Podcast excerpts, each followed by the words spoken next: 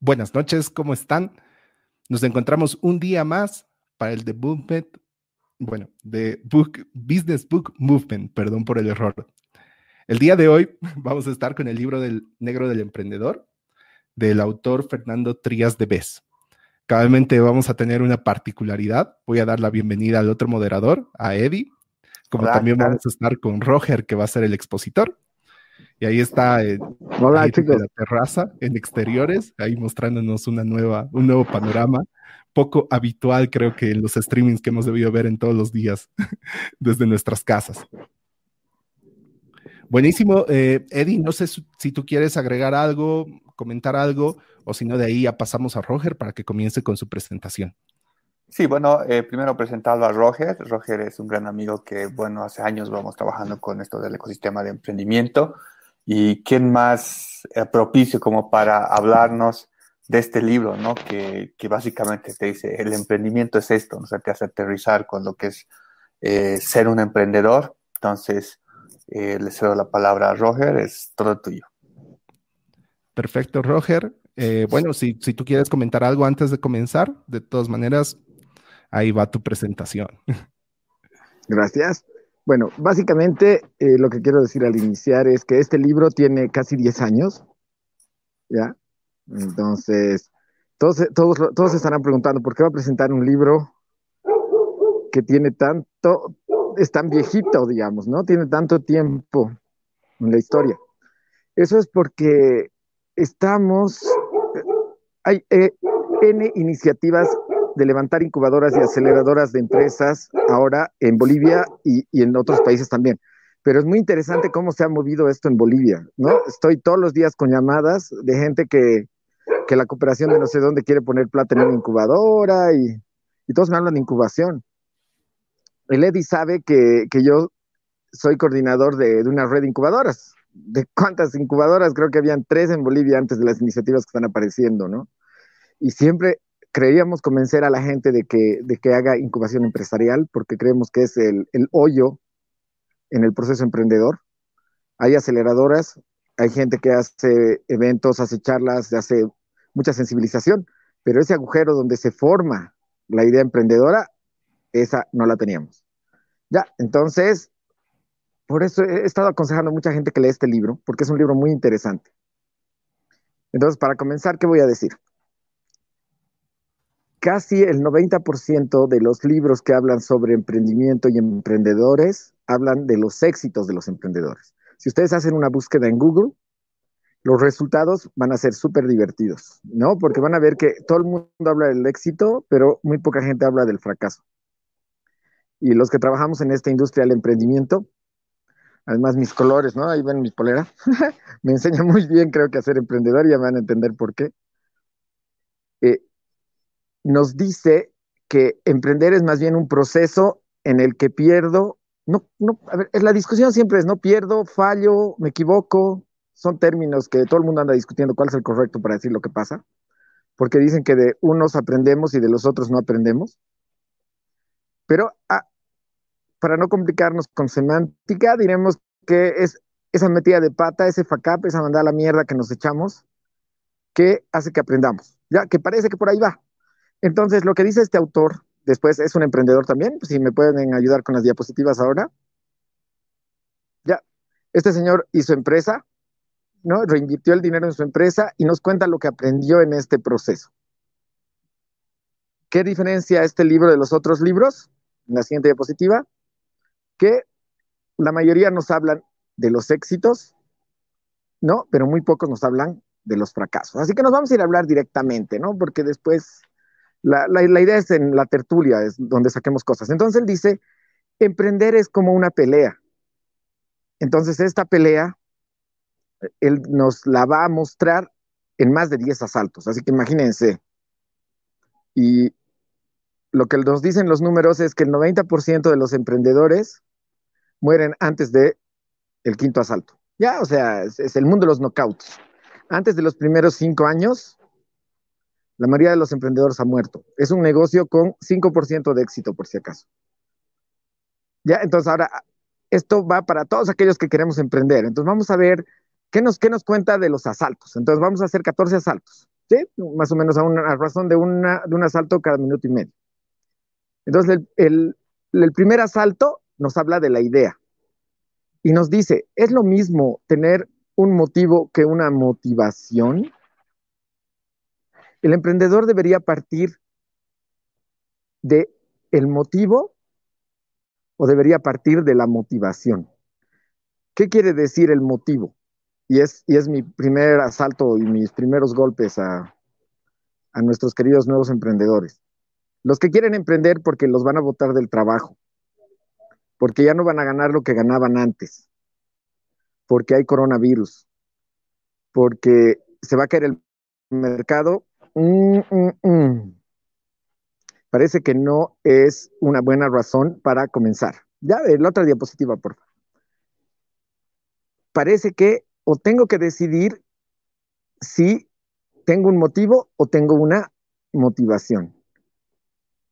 Entonces, lo que nos aconseja este libro nos dice que no, no emprendas porque tienes un motivo para emprender, o sea, porque no vas a tener trabajo, porque te van a votar de, de donde estás trabajando ahora. Deberías emprender por motivación, porque algo te alucina, estás ilusionado, loco. No, te cambias por nadie por hacer eso. Primer asalto. Segundo golpe.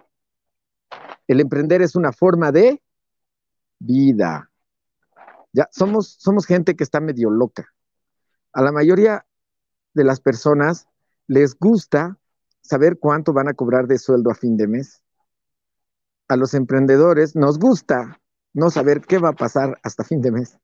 Entonces, estamos tan acostumbrados a asuntos de incertidumbre. Entonces, el, si tú eres una persona que cree que por emprender va a tener un sueldo seguro, un ingreso seguro o algo por el estilo, es un, error terrible y garrafal. Ya, entonces, no es la gente que emprende, en realidad es gente que le gusta la incertidumbre, que le gusta el no saber qué va a pasar. Si no eres de esos, mejor es que no emprendas. Ya. Entonces, si no te gusta la incertidumbre, si no te gusta qué va a pasar, no emprendas. El tercer asalto, vamos a ver si en este golpe todavía queda gente viva. Ya, has planeado algo en tu emprendimiento, tú has dicho voy a hacer esto, no te va a salir así. O sea, todo lo que planeamos no sale. Yo soy profesor de planificación estratégica y lo primero que enseño es que los planes no salen. ¿Ya? O sea, ¿y para qué planificamos entonces? Tenemos toda una carrera, negocios, maestrías y todo para enseñarnos a planear. Ah, no, el plan es, ¿qué hago después de que las cosas no salen como yo estaba pensando? Es, es, es la razón de emergencia. Ya, entonces, el camino de los emprendedores está lleno de imprevistos, de errores, de cosas que no sabes cómo suceden, qué cosas fallan. Es la vida, es el día a día de todos los emprendedores. Ya, ya vamos, tercer asalto. Espero que algunos ya, hayan sido noqueados, eh, se la piensen mejor y empiecen a hacer unos buenos currículums. Nos vamos al cuarto, al cuarto asalto. ¿Puedo solo o lo hago con, alguien más? esta es una discusión muy complicada, ya que la cultura boliviana nos gusta hacer todo cooperativamente y corporativamente, ¿no? Entonces, lo que nos dice este autor, ¿no? Nos dice, no te asocies.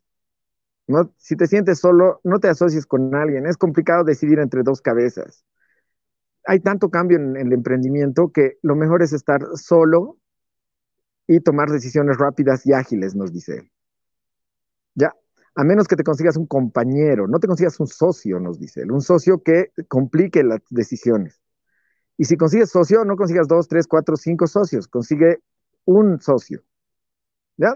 Entonces, si alguien pensó que, ya la tenía resuelta porque estaba junto a alguien con quien especialmente no se lleva y no están de acuerdo en posturas y decisiones, piénselo bien antes de emprender. El quinto asalto. ¿Ya?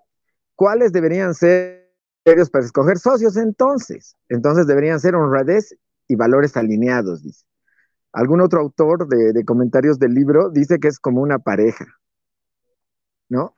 Debería, deberías ver cómo escoges a tu esposa, igual deberías escoger tu socio. Comunicación y confianza.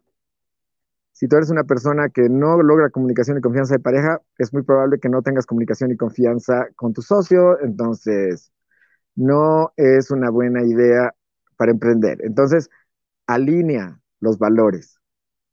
¿Ya? A ver, nos vamos para el sexto asalto, si hay alguien vivo todavía. Este autor nos dice, ya, conseguiste socio, ¿no? Entonces, haz de cuenta de cómo te vas a llevar con tu pareja, porque es, bueno comprarlo con pareja, el día que pelees. ¿Cómo vas a terminar la relación de pelea?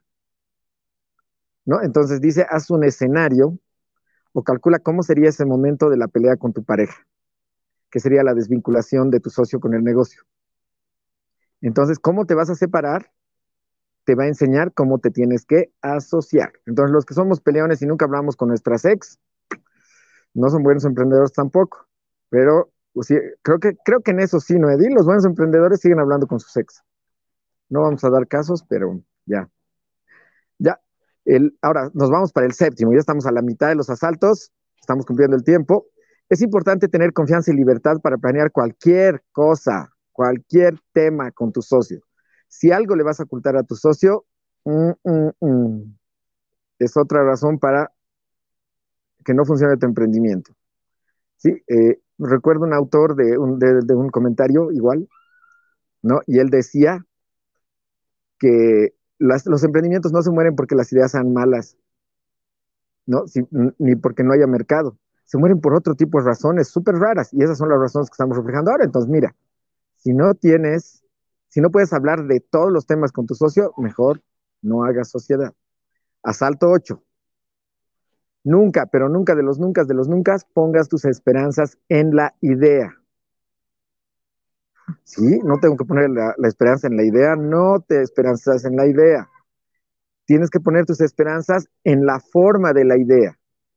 Entonces tienes que estar dispuesto a que cambie tu idea. ¿Ya?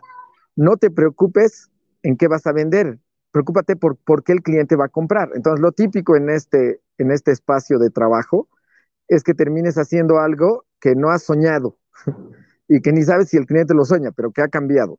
Entonces, siempre en el mundo emprendedor vas a escuchar términos como pivotear, como iterar, ¿no? Y que si te dicen, ¿y cómo está tu idea, viejo? No se parece en nada a la inicial, pero, pero todavía sueño con ella y quiero lanzarla. Entonces, no te enamores de la idea, enamórate de la forma de la idea. O como decimos en eventos en Startup Weekend, ¿no? No te enamores de la solución de la idea de negocio, enamórate del problema que vas a resolver con la idea de negocio. Asalto 9. Ni loco te metas a emprender en algo que no conoces. ¿Ya? Qué sé yo, digamos, yo me meto a emprender ahorita en hacer machine learning de camiones de transporte pesado, carretera Santa Cruz, Trinidad, digamos. he manejado un tren, he dormido en un, he dormido en un camión alguna vez, soy experto en Machine Learning, soy ingeniero electrónico cuando menos, o por lo menos alucino con Raspberries y, Arduinos. El consejo es no te metas si no estás trabajando en eso. ¿Ya?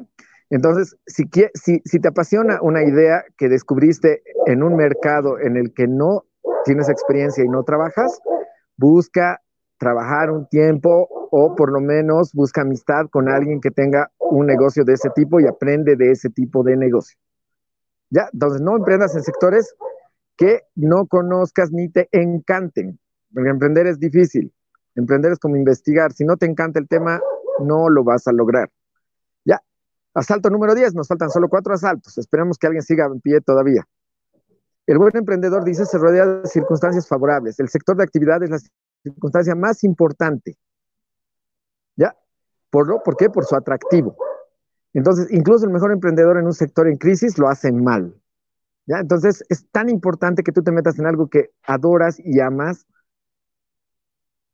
porque si no es algo que adoras y amas, no lo logras. Yo, imagínense cuántos de mis amigos ahora me tienen loco, ¿no? Oye, ¿en qué me aconsejas emprender? ¿Vos que trabajas en eso? ¿Vos que haces incubadoras? ¿En qué invierto? ¿En qué, ¿En qué están dando plata los negocios ahorita? yo le digo, no, no sé, ah, pero no te digas eso acaso. Entonces, mi único consejo usual y normalmente es que te gusta, haz eso, pero es que no sé si eso da, pero es que uno, uno tiene, uno emprende bien en algo que le gusta. No, ahora, ¿por qué muchos emprendedores están como, como peces en el agua en, en esto del coronavirus? Porque amamos la incertidumbre, o sea, nos está volviendo locos todo lo que está pasando. No sabes qué va a pasar la próxima semana, no sabes qué mercado se va a caer, no sabes si va a ser el fin del mundo, ¿no? No sabes a qué profeta escuchar, ¿no? Está, está fascinante. ¿Por, ¿Por, qué? Porque son cosas que nos gustan, ¿no? Habíamos dicho antes que somos súper masoquistas y amamos ser relicentes y resilientes, ¿no? Ser resilientes y, y enfrentarnos a condiciones de extrema incertidumbre y no saber qué va a pasar. A ver, vamos a ver. Estamos a cuatro del final. ¿Qué dice el asalto número 11? Que si el emprendedor antepone sus necesidades personales, es muy posible que eso destruya a su negocio. ¿Esto qué quiere decir? Que si tú crees que por emprender vas a dejar el trabajo que tenías antes, ¿no? O lo que te está dando ingresos ahora y lo vas a dejar por tu emprendimiento, eres un super emprendedor. No, es muy alucinante el discurso de déjalo todo, quema tus barcos, entrégate al sueño de tu vida. Pero hemos aprendido, los que metemos mucho la pata en esto y nos equivocamos, que no. Tu emprendimiento tiene que ser una parte de lo que estás haciendo. ¿Sí? Tiene que ser un ingreso ahora residual. Si algún día se convierte en tu ingreso principal, maravilloso. Pero otra vez, yo estoy hablando de gente que quiere comenzar a emprender. Para los que me están escuchando, le llamamos early stage a esa etapa del emprendedor. No estamos hablando de emprendedores que ya funcionan, que ya venden. Por ejemplo, yo no estoy hablando para ideas de nada te detiene, donde es gente que ya está vendiendo. Yo estoy hablando de gente que quiere emprender desde cero ahora y quiere aprovechar esa oportunidad. ¿Ya? Entonces son diferentes estos dos emprendedores. Uno es un early stage, que, es, es la fase de idea de negocio, y el otro es el que tiene un emprendimiento ya caminando y corriendo. Entonces, diversifica tus ideas, no te metas en una sola idea, métete en más de una. Nunca sabremos por qué alguna va a funcionar y otra no. Entonces, no antepongas tus necesidades personales. El asalto número 12. Muchas personas emprenden porque, ay, no, que en mi trabajo no me tratan bien, no me quieren, quiero pasar más tiempo con mi familia, Dicen que cuando emprenda voy a ser dueño de mi ingreso, voy a poder hacer lo que me dé la gana. Mentira. Lo que va a pasar muy probablemente es que tu emprendimiento va a inundar tu vida personal. Tenía un amigo que tenía una conferencia que decía, hay que tener dos amantes, decía, cuando eres emprendedor, ¿no? Además tu esposa, tu amante y tu negocio, porque no lo vas a poder lograr si no. Ya, entonces, eh, te va a generar problemas, ¿no? Va a ser otro dolor de cabeza más, pero va a ser un dolor de cabeza que amas, ¿no? Por eso tiene que ser en una temática o en un área en la que tú te sientas bien y la adores. Y nos vamos para los dos últimos. Ya. El, el asalto número 13, ¿qué dice? Hacer planes solo sirve principalmente para detectar momentos en los que hay que modificar las cosas y los modelos de negocio. Entonces, ¿para qué un, plan de negocios te ayuda, es la pelea típica, ¿no? Soy emprendedor, ¿hago un plan o un modelo?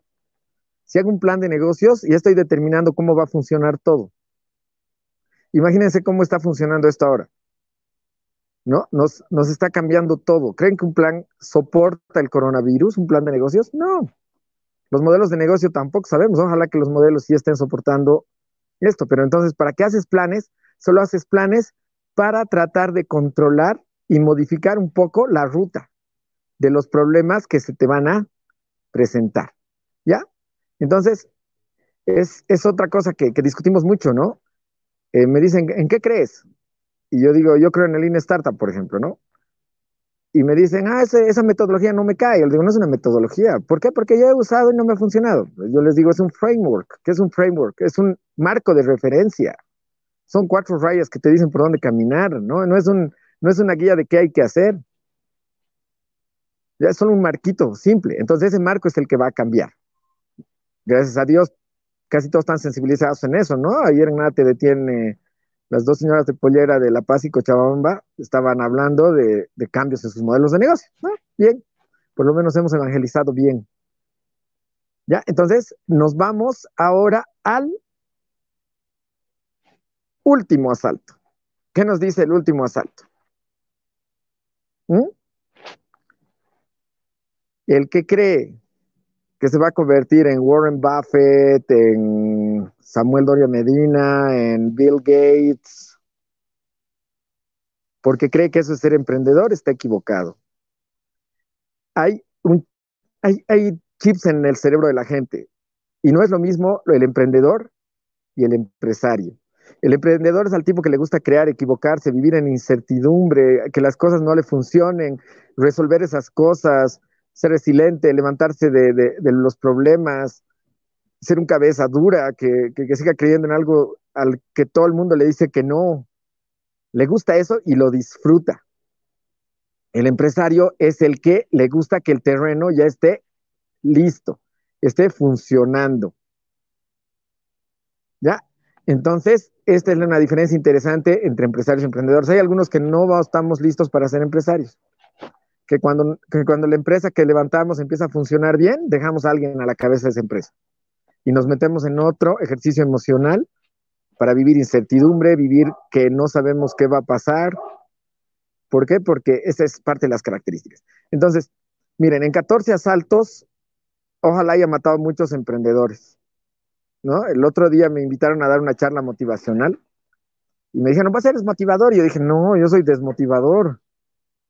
Yo le digo a la gente que, que vivo en un mundo en el que no sé por qué razón de la vida me gusta vivir en la locura de no saber si algo va a funcionar o no, en algo en lo que el 95% de probabilidad dice que el negocio real estate se va a morir en los próximos cinco años. Vivo en un mundo en el que con suerte genero 5% de éxito.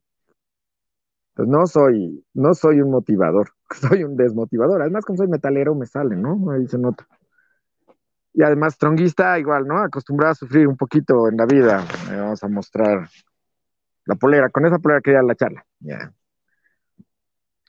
Ya, entonces, eh, esto es lo que puedo extractar y comentar de, este libro que es muy interesante para mí. Como les digo, no muchos hablan de los fracasos, la mayoría de los libros nos hablan solo de éxitos. Entonces, este un poco ácido, un poco duro, nos saca una radiografía, ¿no? De qué cosas tenemos que. Entonces hay algo que se llaman las claves del éxito, ¿no? Entonces ahora vamos a hablar de las claves del fracaso. A ver, usted busque claves del fracaso, casi no va a encontrar en internet. Claves del éxito, todos esos coaches que hoy en día creen que solucionan la vida de la gente, perdona a todos mis amigos coaches, pero soy anti-coach, ¿ya? Porque a mí me los dejan todos emocionados a los emprendedores y luego yo los mato. Entonces, ¿quién es el desgraciado? El Roger, ¿no? ¿A quién no le invitan una chela en boliche? Al Roger. Pero al, al coach motivador, sí. Entonces, ¿qué nos, qué nos dice? Qué, ¿Cuáles serían los factores clave del fracaso? Respecto a las personas, este es un resumen. Emprendan con un motivo, ¿ya? No por una motivación, o sea, no porque hay coronavirus. Cuidado, no tengan carácter emprendedor, o sea, si no son soñadores, si no son gente que está loca, que le gusta la incertidumbre, que, está feliz cuando no sabe lo que pasa mañana, que, que se anda arriesgando a todo, que sabe que como sea va a salir de los problemas, no tienen carácter emprendedor. ¿Ya? Si no eres luchador, si no te levantas todo el tiempo en las peleas, si no quieres vivir una vida en la que tu, tu psicología va a estar arriba, abajo, arriba, abajo, arriba, abajo, vas a estar feliz un momento, triste al otro, feliz de nuevo, complicado ser emprendedor. O sea, si no quieres jugar con tu corazón y tu, y tu presión arterial, complicado ser emprendedor. Respecto a los socios, solo si los necesitas. Si no los necesitas, no los metas. ¿Ya? No metas socios. Busca mentores, no busques socios. Son más baratos. Tienes que tener un criterio para elegir a qué socio quieres. ¿Ya? Entonces estudia si quieres un socio y define qué quieres o pruébalo antes. ¿No? Así bien a Lolina Startup, haz un ejercicio y un experimento de ver cómo reacciona, pruébalo. Es como que tienes una nueva pareja y no sé, pues te llevas a Croico y le dices, no tenemos plata para, el alojamiento, vamos a dormir en la plaza, y duermes en la plaza.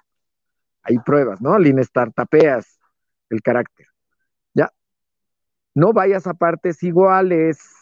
Pelea siempre tener mejor gobierno corporativo, porque cuanto más complicada sea la toma de decisiones, esto es malo para el emprendedor en primera instancia, ya en early stage. Seguro alguien me va a saltar con, con doctor, ¿cómo es? Voz y esos programas donde entra un genio y te arregla la vida, pero eso es cuando ya tienes una empresa funcionando. Ya, y mira el asunto de confianza y comunicación con tu posible socio, igual que con tu pareja. Entonces, mide cómo te llevas con tus parejas y eso te va a decir cómo te vas a llevar con tus socios. Tu familia, si tienes familia y no estás casada, si estás casada y tienes bebés y todo eso. ¿Ya? No hagas depender al negocio de las necesidades familiares. ¿No? No las relaciones porque te vas a meter en problemas. Tienes que entender que si emprendes eso va a afectar tu relación y va a afectar, si tienes un matrimonio, va a afectar a tu matrimonio. A menos que tu pareja te apoye 100%, ¿no? Y te diga, sí, metele mi amor y arriesgalo todo. Ahora, respecto a la gestión y al manejo del emprendimiento, del crecimiento, busca crear modelos que te den beneficios y que creen crecimiento. Algunos somos muy soñadores en términos de tecnología y otras cosas, ¿no? Y a veces no está funcionando como queremos nuestro emprendimiento porque no le estamos metiendo todas esas maravillas tecnológicas que quisiéramos que empiecen a correr. Ya, no. A veces tenemos que decir, ya, ok, amén, y quedarnos manejando un modelo de negocio tradicional. ¿Ya? Ser emprendedor y ser empresario no es lo mismo. ¿Ya? No es lo mismo. Entonces tú define, ¿eres emprendedor o eres empresario? ¿Qué quieres? Si eres empresario y te gusta ser empresario, busca invertir en alguien, no busques perder tu dinero en una idea nueva. Si eres alguien que le gusta la incertidumbre y que le gusta probar cosas nuevas, anímate a ser emprendedor. Y para terminar, antes de las preguntas, unas frasecitas, ¿no? Que se las dejo ahí para que ustedes las lean y las discutan. Ya, pero si todos te dicen que algo está bien, no está bien. Ya, no le, creas a la gente que te dice que todo está bien. Algo, algo anda mal si todos te dicen que está bien. Con esta, con esta termino la, la presentación del libro. Vámonos a las preguntas, reclamos, insultos, bolivaristas que se pueden emocionar por mi polera.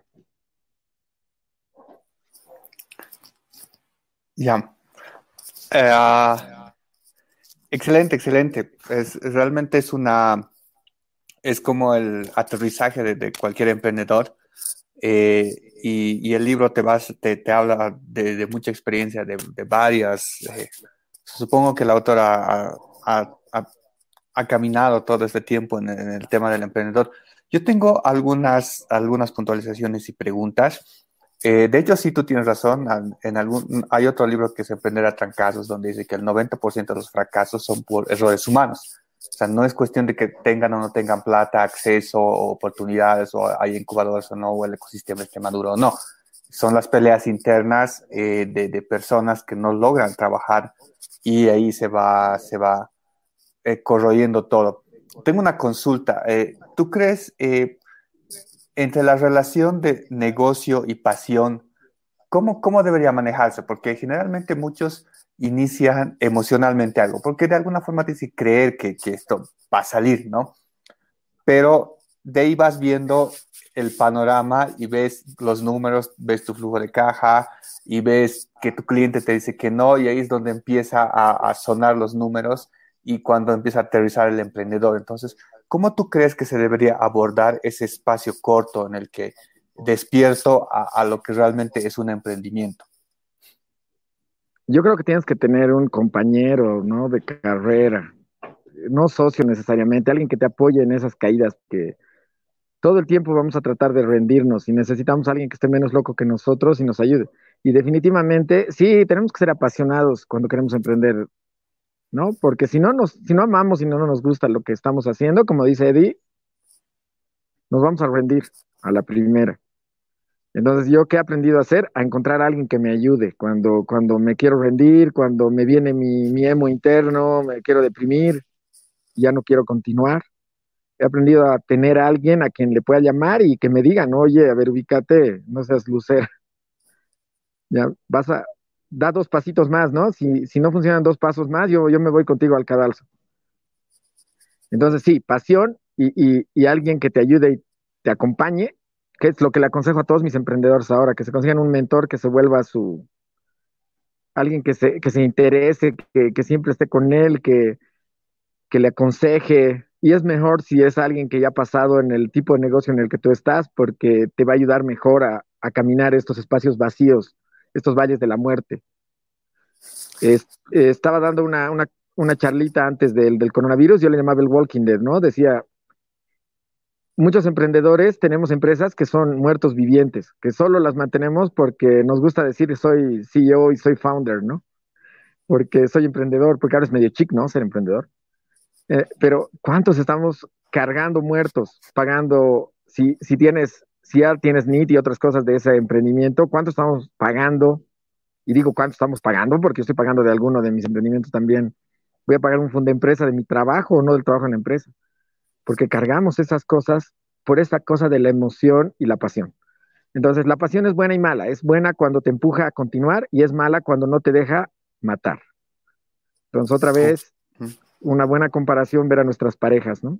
Si somos de los que nos quedamos con la pareja, aunque terminemos en la policía todo el tiempo, mmm, terrible. ¿Quién más? No estoy viendo el YouTube, así que porfa, si hay preguntas. Sí, te la vamos a poner acá. Eh, yo tengo otra, otra consulta. Eh, en algún lado leí que eh, los roles en una empresa, y en el mismo libro también habla de temas de equipos, el rol que tú juegas eh, en un equipo para desarrollar una empresa es muy importante, ¿no? Se hablaba de, que alguien, o sea, por ejemplo, hablando de Steve Jobs y Wozniak, ¿no? Entonces, necesitas un Wozniak, el ingeniero que cree un producto, o sea, que haga realidad un producto, y necesitan un, Steve Jobs que sepa venderlo y sepa comercializarlo, relacionarse y levantar la empresa. Se necesita ambos. ¿Tú qué roles pondrías que sean importantes eh, para un emprendimiento? Yo pienso que hay dos roles críticos. El CEO, que es el que genera las ideas y la estrategia y es el soñador, desordenado, creativo. Y el CEO, que es el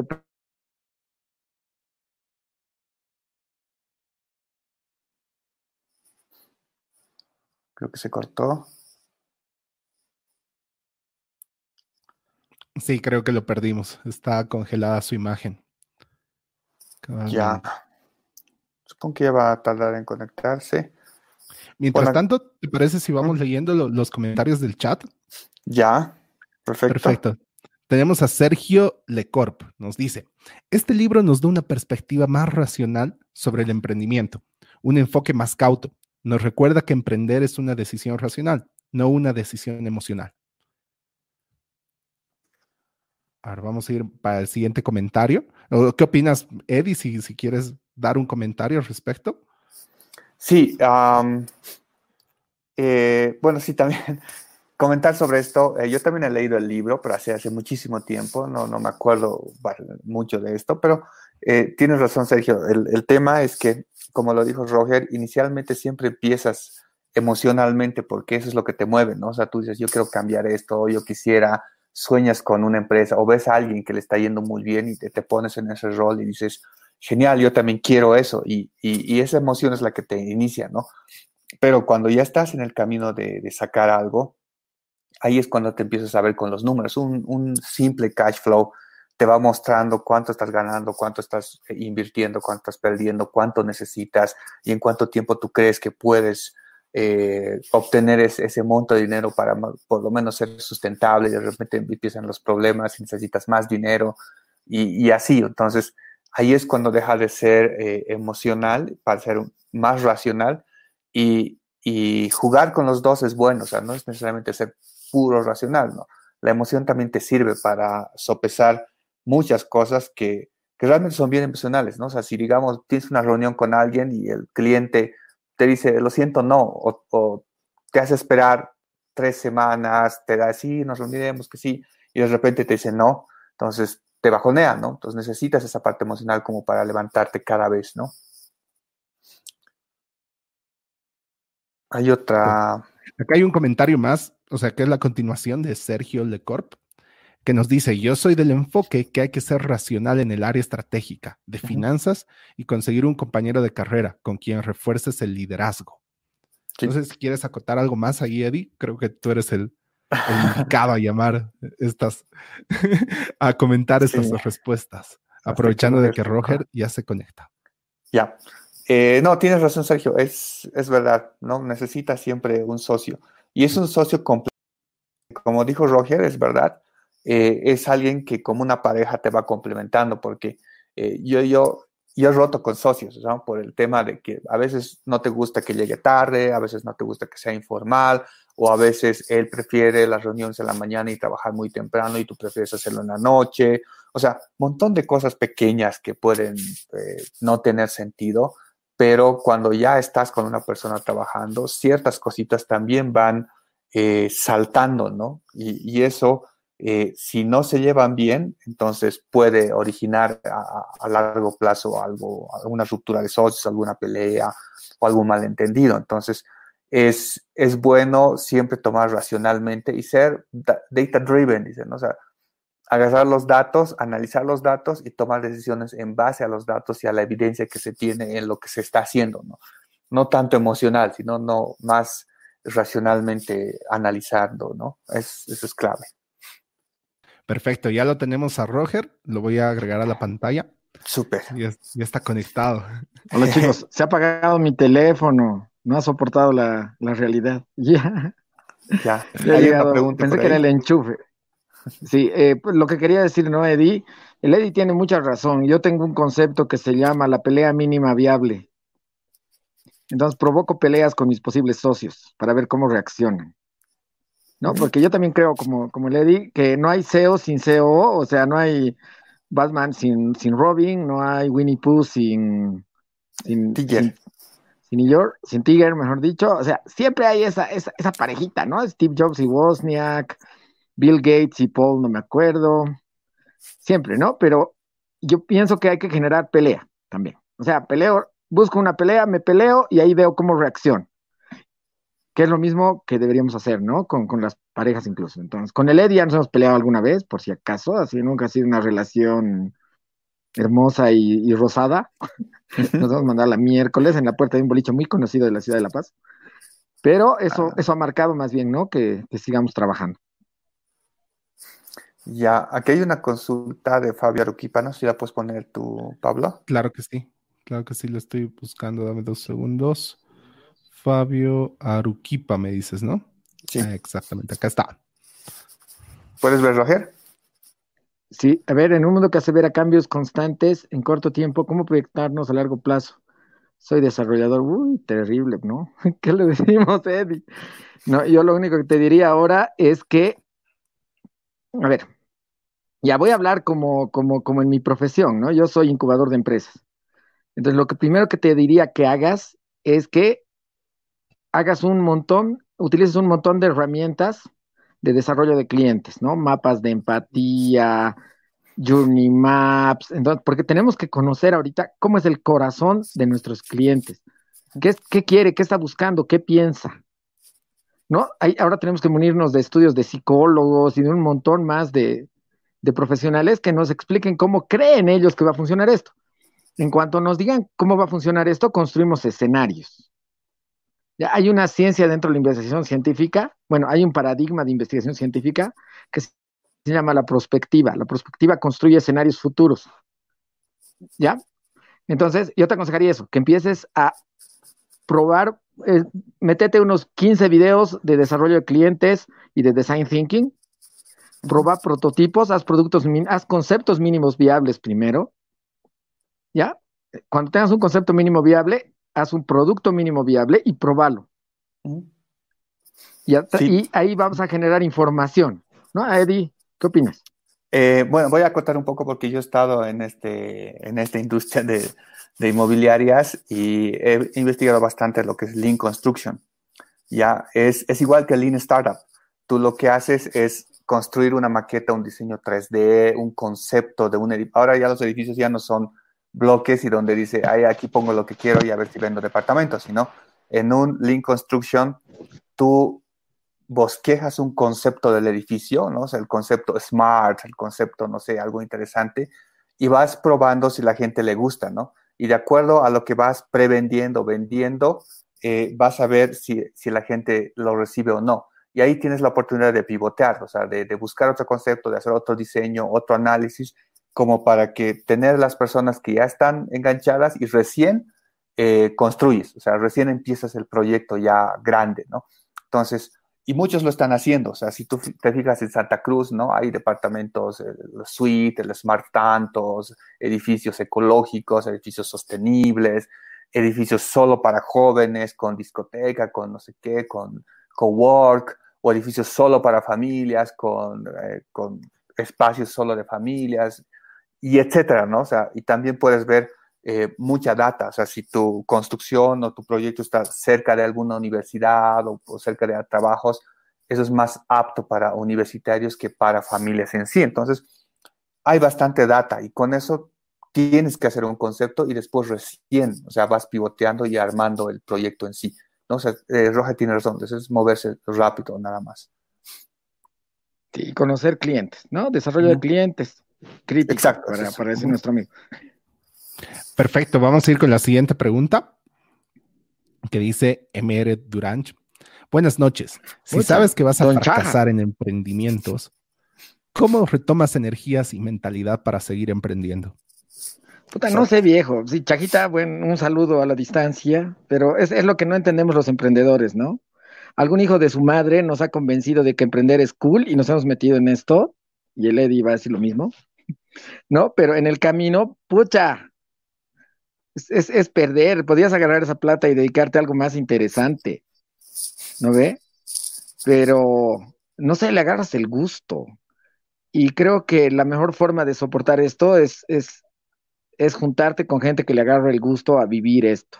Creo que es la única forma. Si somos un grupo de drogadictos que si no andamos juntos, no la vamos a lograr, ¿no ve?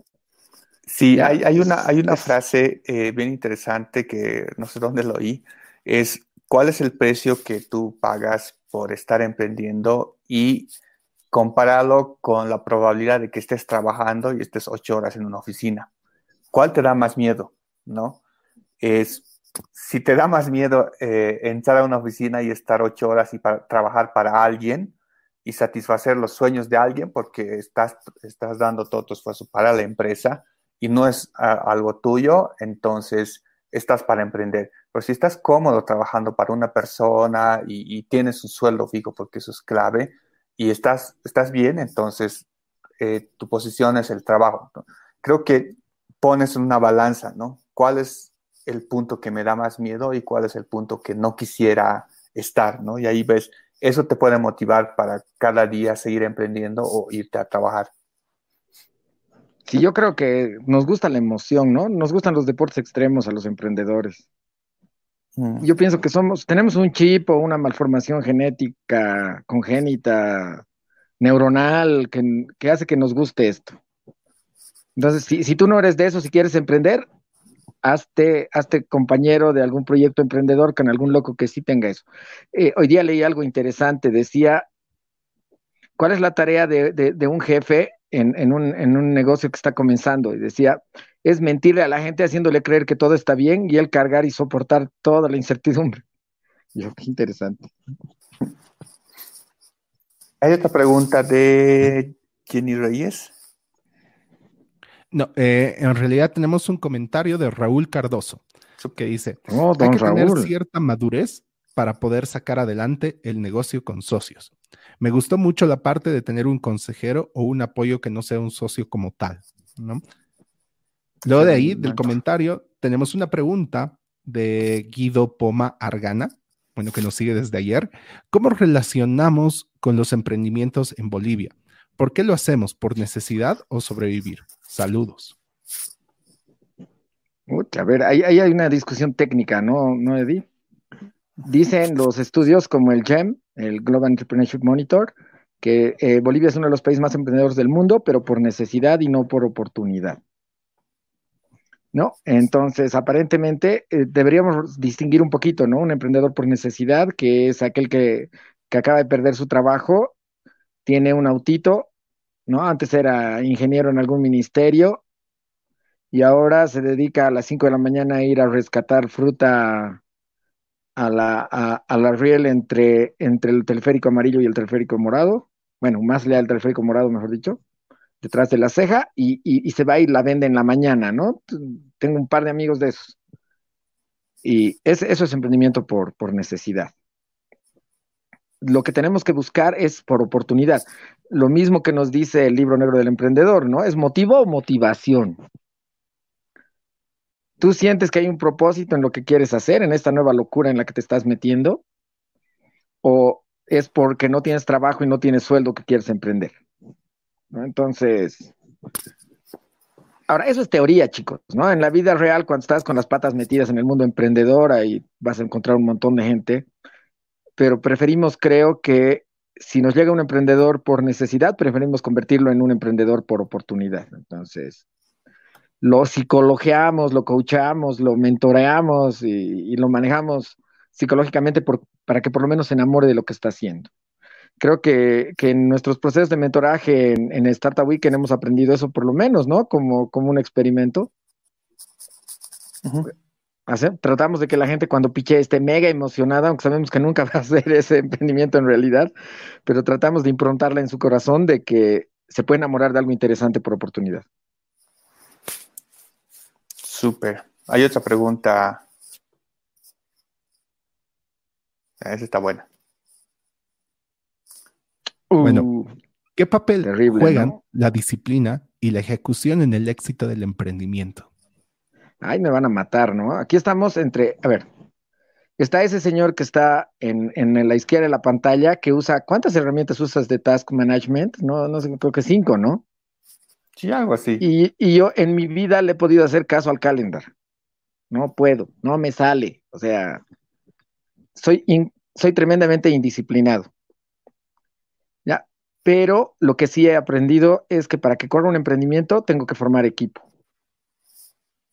con alguien que sí haga las cosas, con un CEO, ¿no? Entonces, eh, sí puedo decir con, con 100% de, fiabilidad que si no me consigo un buen CEO en un proyecto, no logro terminarlo.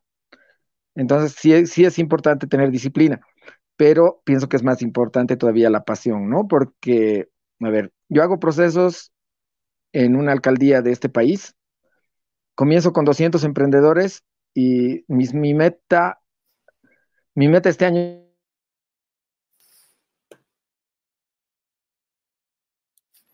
Se volvió a caer. Se volvió a caer. Bueno, ahí Eddie, no sé si tú quieres comentar algo o quieres que yo hable por ti, porque realmente opino lo mismo que Roger. Tienes, pero todo medido, pero y automatizado en lo posible. Creo que el, equilibrio es bueno. O sea, eh, yo, es, que las personas somos distintas. O sea, no, no todos deberíamos seguir una, norma y una forma de trabajar. Entonces, algunos, eh, eh, como yo, nos hemos acostumbrado a tener todo bien y eso hace que, que te sientas más cómodo y te sientas más controlado pero como dice Roger, a veces también necesitas salir eh, un poco y, o, jugar con el caos, porque esa es tu forma de ser. Entonces, tienes razón, o sea, cuando armas un equipo y formas un equipo que puede complementarse en todo, entonces ahí lo estás haciendo bien, ¿no? Que no busques plata en un socio, ¿no? Busca, busca inteligencia, busca capital inteligente, como le dicen algunos, y busca, busca una pareja, pues ya, ese es un matrimonio, busca alguien que, busca un amante que te compinche en todo lo que haces. Hay, hay otra pregunta eh, de Jenny Reyes. Exactamente. bueno, es, son, son, es pregunta, comentario, pregunta. Me encantó el enfoque, como dices, está destinado a desmotivar al emprendedor, pero es la versión realista del emprendimiento. ¿Qué otros aspectos que se dan en Bolivia añadirías como obstáculos? Y hay una pregunta más que igual eh, nos indica Jenny Reyes, que es, ¿Hay alguna edad ideal para emprender? En realidad serían dos preguntas. Ya, a ver, ¿cómo respondemos a la primera? Ya, edad ideal para emprender en Bolivia dice que es de 35 a 40. Eso dicen todos los estudios y las incubadoras que, trabajo o las que manejo, mis emprendedores normalmente son de, de, rangos arriba de los 30 y pico años. No, no faltan los de 20 y pico, ¿no? pero yo pienso que la edad, la edad del emprendedor emprendedor en este país va arriba de los treinta y pico. Ya, eso, eso como respuesta a la segunda. ¿Me podrías poner la primera otra vez, porfa? Para, para ver qué es. Ah, ya. La leo ah, mejor. Nuestra cultura es una. Que se dan en Bolivia, añadirías como obstáculos, ¿no? Para emprender. Escucha, nuestro collismo, para comenzar, ¿no? Nos gusta ser los dioses de todo y eso evita que negociemos, eso evita que es, es como es como tener un carácter de hago escándalo a mi chica si alguien la molesta en una discoteca, ¿no? Si dejo que eso me controle, ya fui. Pienso que en Bolivia eso es trágico. Yo amo a los gringos porque haces un proyecto con un gringo, se está cayendo el proyecto y el gringo lo deja. Le vale. Si ha invertido algo, no hay problema. Son desprendidísimos. Los, los collas especialmente, ¿qué hacemos cuando algo se nos está cayendo? No, pues vendemos todo a fin de evitar que eso muera, ¿no? Entonces tenemos un problema terrible con que nos enamoramos de la solución del emprendimiento que queremos hacer, no queremos soltarlo, todo nos dice que no, pero nosotros seguimos metiéndole y seguimos gastando recursos en eso. Creo que ese es un problema muy, muy, muy interesante. Trato de resolverlo con mentores, ¿no? Cuando yo hago una idea de negocio, trato de, de hablar con gente que me putee para que me ubique, hasta que de tanta puteada me convenza de que estoy mal. ¿no? Y, y, lo segundo es que queremos ser los dioses y los reyes de la decisión siempre. Y somos, y nos enojamos cuando alguien nos, nos muestra nuestros errores. Creo que esos son eh, impedimentos socioculturales terribles para el emprendedor occidental, por lo menos. No le echemos la culpa al gobierno, porque en nuestro país podemos operar sin impuestos, podemos operar debiéndole plata a la gente. Así que más bien hay características socioeconómicas que nos ayudan a, probar conceptos. Eddie, ¿qué opinas? Sí, sí, estoy de acuerdo contigo. La verdad es, clave. Hay otra pregunta de Enrique, Velázquez. Dice, asalto 9. No meterse en lo que no conoces. Musk no sabía de cohetes, pero lo hizo. El fundador de Inserpaz se jubilado, bueno, se ha jubilado, supongo. Luego inició sin saber de ladrillos. ¿Cuánto de la pasión reemplaza el conocimiento? Uh, esa, esa pregunta es alucinante, ¿no? Es, es la, que, la que siempre nos hacemos. Pero yo digo, ya, ¿cuántos Steve Jobs y Bill Gates conocemos? O Musk. ¿Ah? Musk, por ejemplo, ¿no? ¿Cuántos conocemos? ¿no? Ahora, no es que Musk se haya metido algo que no sabía. Si lees la, la, la biografía de, de, Musk, ¿no? nunca se metió en cosas que no sabía, siempre se, se empezó a meter en cosas que le apasionaban y, se volvió loco y, desde ahí corrió, ¿no? Ahora, es que es multivariable el, fenómeno emprendedor, ¿no? No podemos explicar el fenómeno emprendedor de forma lineal, no, no hay cómo. Me he leído no sé cuántas tesis doctorales y nadie sabe cómo se hace. A ver, y tú imagina, si existiera una universidad que te asegura que te vas a ser emprendedor, ¿no arriesgarías 20 mil dólares, que es lo que cuesta un MBA en Harvard, en estudiar en esa universidad sabiendo que algún día vas a recuperar 100 mil? Obvio que sí, ¿no? Pero ¿qué universidad nos puede asegurar enseñarnos a ser emprendedor? No hay ni una. De hecho, la, universidad que más emprendedores forma en los Estados Unidos es una de, North Carolina. ¿Qué, ¿Qué, habrá ahí? No sé, dicen que hay florcitas. Pero es donde se forman más, no se forman más emprendedores en Harvard, en MIT, en Stanford, ¿no? Entonces, esta multivarialidad lo, único que ha hecho es que todos los que trabajamos en esto, trabajemos en la ley de los grandes números, ¿no? O sea, meto miles y de esos miles, por autonomacia, alguno va a salir. ¿No? Es como que en tu curso va a haber el feo, el borracho y va a haber la bonita. ¿No? No sabemos cómo se consigue eso, pero se, se hace, es natural. Entonces, el conocimiento ayuda, ¿no? pero la pasión yo creo que es, que es, que es mucho más importante. Me he metido en emprendimientos donde no conocía mucho de, pero, pero el empuje y la pasión me han ayudado a... es, divertido, ¿no? Que tu socio te pregunte, oye, ¿qué, qué marca de máquina para mezclar yogur voy a comprar? Digamos, y vos, y yo, ¿por qué? Pero es que vos sabes de todo, ¿no? Sí, claro, juras. Parece nomás. Ya, entonces pienso que, pienso que es un, es un fenómeno de pasión el emprendimiento y el éxito emprendedor es, es ese loco que cuando todo se está cayendo todavía cree que, no se va a morir y, no sabemos de dónde saca un poquito más de fuerzas. Es, es, muy difícil para mí responder esa pregunta, ¿no? Súper. hay otra pregunta Ahí viene la contraparte. Nos dice esa Galindo. Pensaría que hay cosas que se pueden dar para la incertidumbre, pero otras que requieren medición. Y complementa con una pregunta. ¿No cree que la pasión hace perder el enfoque? Uh, ¿Cómo es? Tú, pues tú. ¿Qué crees? No sé. A ver, respondería Raúl también. Con, yo soy, yo soy un loco enamorado de la incubación empresarial, ¿no? El Raúl fue uno de los primeros startuperos que entró en la primera incubadora de empresas que se creó en este país hace 10 años, ¿no? Y era, y era uno de nuestros emprendedores. Todavía no he recuperado el dinero que he invertido en, cosas de, emprendimiento, de, incubación empresarial. Ya están empezando a funcionar. He, tardado 10 años en aprender. ¿Ya? Así que no sé si mi pasión me ha enfocado mejor o como diría Coelho, ¿no? Coelho dice que cuando quieres algo con todo tu corazón, el, universo conspira para eso, o, yo que soy de fe cristiana, pienso que cuando el Señor te pone un propósito, como sea, lo consigues.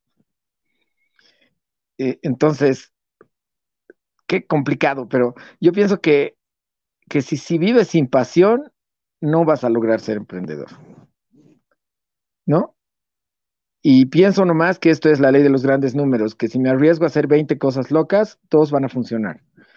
Y por lo menos en mi caso, si esas dos cosas me, dan para ir a ver partidos del Tigre y, y, para pagar mi internet en mi casita y seguir soñando con algún emprendimiento que tengo en camino, pienso que vale la pena todavía seguir siendo apasionado. Em, hay una consulta mía. ¿Qué, ¿cómo verías el tema del escalamiento? O sea, ¿cómo, cómo sabrías que es tiempo de pivotear? ¿Cuáles son las medidas que tú tomarías? Ah, bueno, ahora eh, no vamos a, es, lo chistoso, ¿no? Mira, yo, yo he terminado la universidad aplazándome, repitiendo una materia siete veces, ¿no? Me he metido al mundo del emprendimiento por, yo que, yo soy metalero, quería hacer música toda mi vida. Me he metido al mundo del emprendimiento, no sé por qué locura, y ahora estoy defendiendo una tesis doctoral en emprendimiento. Y estoy estudiando el método científico aplicado a modelos de toma de decisiones en condiciones de incertidumbre. ¿No ve? Entonces, obvio, pues todo es medición. Si algo no se mide, no se conoce, dice, ¿no? O alguien decía, si algo no se ama, no se conoce. Y si algo no se, no se, no se mide, no se conoce.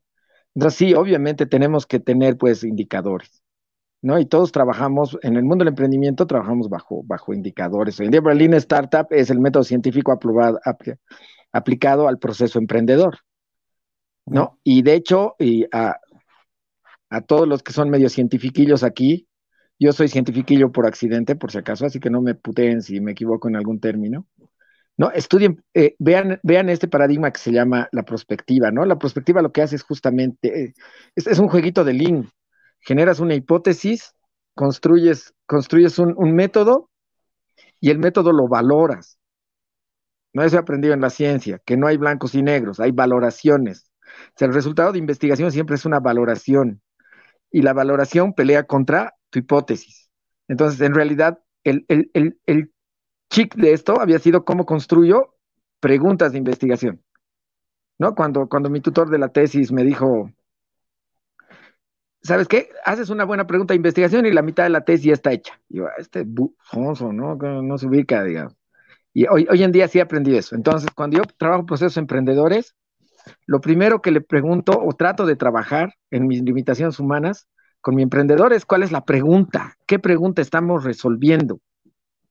¿No? ¿Qué problema, si quieren ustedes? ¿Qué, pregunta problemática estoy resolviendo? Entonces, la aplicación del MVP me va a generar un resultado de investigación que lo voy a valorar de 0 a 100 si quieren, y obviamente que me va a medir y me va a avisar cuando salto del barco o continúo en en el barco. Ya, pero yo estoy convencido de que es la valoración de mi hipótesis, el momento en el que yo decido escalar, dejar, salir, meter un socio o algo a, la idea de negocio que estoy manejando. Súper. Pablo, no sé si tenemos algunas preguntas. Sí, tenemos una más. Bueno, en realidad es comentario y pregunta, ¿no? Ahí nos dice Sergio Lecorp, que ha estado bastante activo esta noche. Nos dice, aquí tengo una, una buena, dice. Dado lo especiales que somos los bolivianos, tenemos esa viveza criolla, tenemos nuestra propia zona horaria, la hora boliviana, ¿no? Se refiere a ese tema. ¿Qué cualidades bolivianas son las peores para emprender y cuáles son las mejores? Muchas, las peores es que somos unos sinvergüenzas, descarados, ¿no ve? Yo, yo amo, amo, amo mi país para probar hipótesis porque aquí te puedes dar el lujo de fallar, de atrasarte, ¿no? Porque la gente no te va a matar si haces eso, de hecho se espera que hagamos esas cosas. Te puedes equivocar y, con, cinco minutos de llanto lo vas a resolver. Te puedes atrasar, puedes no presentar un producto y te van a entender. Pienso, que esas son maravillosas cuando probamos conceptos de negocio. Entonces, esa, esa viveza criolla creo que nos ayuda más bien a probar cosas, ¿no? En otros países no podríamos probar esas cosas. Estaríamos destruidos por la normativa y los, y los marcos legales. Ahora, eso por el lado positivo. Por el lado negativo, sigo convencido de que tenemos problemas de asociatividad y de creer que somos los reyes chiquitos, de no ser humildes no, y no aceptar, ¿no? Cuando alguien nos dice que nos equivocamos, nos han malcriado ¿no? Haciéndonos creer que no podemos aceptar o nos han lastimado tanto que no aceptamos cuando alguien nos riñe en buena onda. Y pienso que tenemos que cambiar eso. Entonces, esas, esas, esas serían mis pros y mis, mis contras a la, a la, hora de emprender en Bolivia. Personales, ¿no? Ya saben, o sea, soy una persona rara, tengo un gusto musical raro, un equipo raro, una religión rara. Entonces, tal vez es mi, mi siempre cuando yo digo, digo, esto es Roger, no lo generalicemos. Pero cuando lo cierro con alguien y lo valido, súper. Así que ayúdenme ustedes a validar o invalidar. No me voy a enojar. ya, Pablo, eh, creo que ya no tenemos más preguntas, ¿no? No tenemos más preguntas en el chat. No sé si tú, Eddie, quisieras complementar algo o directamente con eso ya habríamos terminado. Igual, Roger, si, bueno, después de Eddie, él no tuviera nada que decirnos, si tú quisieras dar un mensaje final y ya para, ir a la despedida, ¿no? Sí. Aunque tenemos una pregunta más, pero creo que se ha respondido durante toda la noche, ¿no? Es de Guido Argana, acaba de entrar, nos dice, ¿cómo afecta el ecosistema boliviano en el fracaso de los emprendimientos? No sé si quisieran eh, recalcar alguna información al respecto. O tal vez hacer como un resumen o ciertos punteos, ¿no? Sí, Tú conoces más el ecosistema, No, en Bolivia no, en Bolivia no hay ecosistema, en Bolivia hay ecosistema. Ya estamos más peleados que el universo en el ecosistema emprendedor. Es terrible somos. Solo cuando hay unos cuantos centavos que nos unan, hacemos algo. Después andamos peleando entre nosotros. Entonces pienso que un gran enemigo de formar más emprendedores en nuestro país son nuestros grupitos de poder en el ecosistema emprendedor. Que ojalá se vayan cayendo, pues, ¿no? Eh, ¿cómo, eh, eh, esta pregunta es muy interesante, le voy a jalar un poco el hilo. ¿Tú cómo ves el tema de, como todo ecosistema, acceso a inversiones, la normativa y mercado? O sea, esos tres puntos, ¿cómo lo ves en Bolivia internamente? Uy, acceso a inversiones, no podemos levantar hace 12 años o 13 años un, un grupo de inversores ángeles. Ya hemos, hemos estado en miles de proyectos, creo que todos nosotros, Eddie, Beto, todos hemos estado en proyectos de, fondos de inversores ángeles, que esto, esto es como que empuje y jale, ¿no? Entonces ya hemos empujado un montón con sensibilización. Creo que alguien nos tiene que jalar y, lo único que nos va a jalar es el acceso a inversión. Gracias a Dios eso lo está pivoteando bien, nada te detiene, ¿no? Es mucha gente que ha ido a buscar inversión.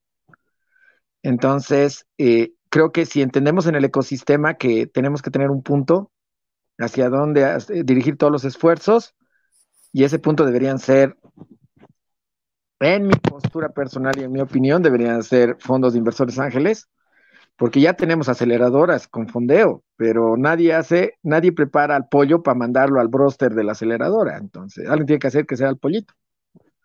¿No? Entonces, pienso que eso nos falta en el ecosistema gracias a Dios están haciendo, esta, esta cuarentena nos ha servido para desnudar a nuestro ecosistema y estamos en un montón de eventos de ecosistema. No hemos tenido uno el sábado, Pista 8 está proyectando algo otro para el 27-28. Hemos hecho un evento entre todos, Startup Weekend. Estamos prestándonos recursos como, como StreamYard, por ejemplo, para, para otras comunidades. Eh, estamos hablando con Hackers and Founders, por ejemplo, para hacer algo. Parece que, que va a haber un remozón. Esta crisis nos hacía falta, creo, para, para sacar nuestros malos olores y, limpiarlos. Entonces, ojalá pues este, este cambio haga que nuestro ecosistema ahora sí empiece a apuntar un solo lado. Ahora, puede que me esté llorando, ¿no? Puede que acaban de escuchar una rabieta del Roger en su emplume y le han dado la oportunidad de sacarla. Pero como siempre, Lady me va a ubicar, así que esperamos a ver qué dice. No, no, era, era simplemente mi pregunta. Eh, yo he estado un poco alejado del ecosistema, así que no, no sé exactamente en qué están, pero así mapeando eh, lo que debería dar un ecosistema normal es primero el tema de la inversión. La inversión es la gasolina que hace que puedas por lo menos funcionar y te hace escalar un poquito y te da ese, ese respiro en que no tengas que trabajar y emprender, sino dedicarte 100% a emprender y hacer lo que te gusta hacer. Y eh, también el tema de los profesionales, los mentores, gente que realmente sepa eh, lo, que estás, lo que estás haciendo y te pueda guiar para que cometas menos errores y puedas eh, subir un poco, ¿no? Y el mercado, ¿no? La adopción del mercado, ahí tú tienes razón, esto de la, de la pandemia y estas cosas que nos dan incertidumbre y también nos quiebran nuestra forma de vivir diaria, nos está acelerando un poco. O sea, ya hay a empresas que están viendo el delivery, están viendo de armar sus páginas web y, hay mucho ruido por, por, afuera que te dice, no, haz tu marketing digital y no, súbete a lo digital, el, la transformación digital que todo el mundo va hablando. Eh, es, yo tengo cierta esperanza de que esto podría funcionar, pero lo bueno es que como que ya estamos despertando y, y ojalá el ecosistema eh, funcione, digamos, ¿no? O sea, eh, yo no creo que el ecosistema se una como tal, un solo ecosistema, creo que hay varios que van a por su lado jalar y algo va a salir ahí como siempre, ¿no? La, la, pelea, la, la, competitividad y la Darwin dice que uno va a sobrevivir o un par, digamos. Eso es bueno, ¿no? Porque al final te hace bien también al emprendedor. Y, y como tú dices, el tema de la, del Startup Weekend y todos esos movimientos que hace que la gente se anime a emprender es lo que más se necesita, ¿no? Porque según estadísticas de 100, 10 pueden sobrevivir, de los 10, 5 ya van a sacando algo y uno tiene, le, pega al éxito, ¿no? Entonces necesitas generar esa masa grande y eso es lo que aún todavía esté faltando. Pero yo creo que vamos también por buenos, por buen camino, ¿no? Absolutamente de acuerdo, Eddie. No quisiera quitarles más tiempo, pero sí hay una última pregunta que me pareció muy interesante. Ah, dale, dale, que le metan nomás. sí, esto ya está. Ah, buenísimo. Y bueno, es de Erle Vargas Carreño. Nos dice, como empresario y formador de emprendedores casi 10 años, detecté que muchos jóvenes emprendedores que leen demasiados libros sobre emprendimiento viven soñando el ser empresarios y encuentran su pasión solo en la lectura. ¿Qué opinan de aquello? Teóricos. Sí, un montón. No, eh, bueno, yo soy de la idea de algo. Eh, toda persona necesita comer, cosas físicas, comida, y necesita leer para cultivar su mente, ¿no? Entonces, yo sí conozco amigos emprendedores y eh, por todo lado, ¿no? Que también se me acercan y me hablan, que me piden consejos que son consejos muy obvios, que los puedes conseguir en un artículo, ni siquiera un libro, y, y se encierran tanto en su, en su en su negocio que no pueden abrir los ojos para visionar algo. Son cosas muy, muy lógicas y muy básicas que no se ubican. Entonces, eso para mí sí es falta de lectura, ¿no? Entonces, yo, yo, yo en lo personal sí tengo el hábito de leer siempre un libro, siempre estoy leyendo un libro. Y no necesariamente tiene que ser un libro de emprendimiento, o sea, puede ser una novela o algo, algo que, te haya, que te haga sacar tu cabeza y puedas eh, visionar algo y tengas ese refresco que necesitas para emprender. Pero eso no quita que hagas las cosas prácticas, ¿no?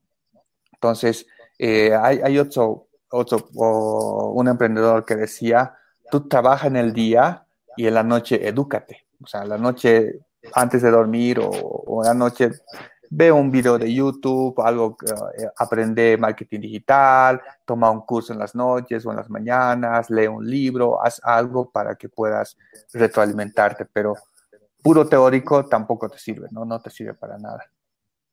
Sí, yo voy a rescatar algo de mi, de mi iglesia, ya no me riñan mucho, pero últimamente eh, eh, algo que estaba aprendiendo en mi, en mi fe personal, ¿no? Es que la fe si no la practicas, no hay cómo hacerla, digamos. Ya, o sea, ¿qué quiero decir con esto? Que, y, y cierro a lo que siempre, bueno, que no siempre he creído, pero por, por cuestiones de la vida me ha pasado, ¿no? Yo cuando tengo un emprendedor cerca, estoy tan traumado con el concepto de los conceptos mínimos viables, productos mínimos viables y toda esta joda de la prototipación, que pienso que la primera cosa que tengo que hacerle hacer a alguien es hacer algo. ¿Ya? Eh, había un movimiento hace un tiempo en el planeta que decía, no somos pensadores, somos hacedores. Decía doers, no thinkers. O como dice Startup Weekend, ¿no? All action, cero palabras y todo acción. Eh, yo peleo mucho con profesores de emprendimiento porque lo que primero yo hago es design thinking, o sea, yo no pienso en el modelo, yo agarro a la gente, la meto y haga, no, pero quiero escribir, no, pote esa hoja de papel haga, que hay Rusty, leguito, cartoncito, masquincito, haga, muéstreme, prototipe. ¿Ya? Entonces, pienso que ese es el problema del, aprendizaje y de la teoría emprendedora en, Bolivia. Yo soy peleador, me voy a pelear siempre con cats de emprendimiento que creen que es proyectos y es finanzas. Ojo que tengo una maestría en finanzas y que no me jodan, digamos, ¿ya? Pero soy el primero que, que entiende que no es eso, sino es que la gente haga, haga, haga, haga, solo cuando haces aprendes. ¿No? Y eso dice el design thinking, ¿no? El solo hecho de meter tu mano en algo te explica cosas que no te lo va a explicar el trabajo de gabinete y de papel. Hacer, hacer, hacer. Entonces estoy de acuerdo con, ese profesor, ¿no? También que no podemos volver teóricos a los emprendedores, los tenemos que volver hacedores. Y tal vez como dice algún design thinkero, ¿no? Dice, eh, no es inteligente, lo inteligente no es pensar, lo inteligente es hacer y creer que te vas a equivocar. Ahí solo vas a aprender. Entonces, como les decía, eso rescato de, de, algún pastor que me habló, ¿no? Me dijo, ¿quieres ser profeta? Profetiza, y si me equivoco, te equivocas, pues viejo, ya así vas a aprender a profetizar. O sea, no puedes aprender a profetizar sin practicar profetizar. ¿A ver? ¿Ya? Esa, es mi, mi opinión. Súper. Creo que ahí para resumir podríamos utilizar la frase de que se hace camino al andar. Es súper trilladísimo y hasta cliché, pero no hay otra manera. En el camino se encuentran las oportunidades. Y hay que tropezar siempre. Ah, perdón, dale, dale, Roger. No, no, no, y decía, y, es otra canción, ¿no? Hay que tropezar de nuevo y con la misma, para aprender. Piedra, por si acaso, piedra, piedra, piedra. Piedra, piedra, piedra. Que no haya malos entendidos. No, buenísimo. Bueno, con eso habríamos terminado la revisión del día de hoy. Muchas gracias, Roger, por tu participación. La verdad, creo que posiblemente seas uno de los participantes más irreverentes que hemos tenido en, Oye, en todo el iglesia, cuidado, después me van a colgar, por favor. En todo el evento, realmente una actitud bastante, bastante, bastante fuerte, ¿no? Y no, ahí agradecerte igual, Eddie, por estar acá, por, por, darnos todo el soporte. Bueno, mañana nosotros vamos a estar con la, con la revisión de Creativity Inc. de Ed Catpool. Ahí acotar de que va, a comenzar la revisión a las 8 de la noche, no a las 7 como acostumbramos. Va a ser la única exposición que vamos a tener en, en todo el evento con esa modificación de horario.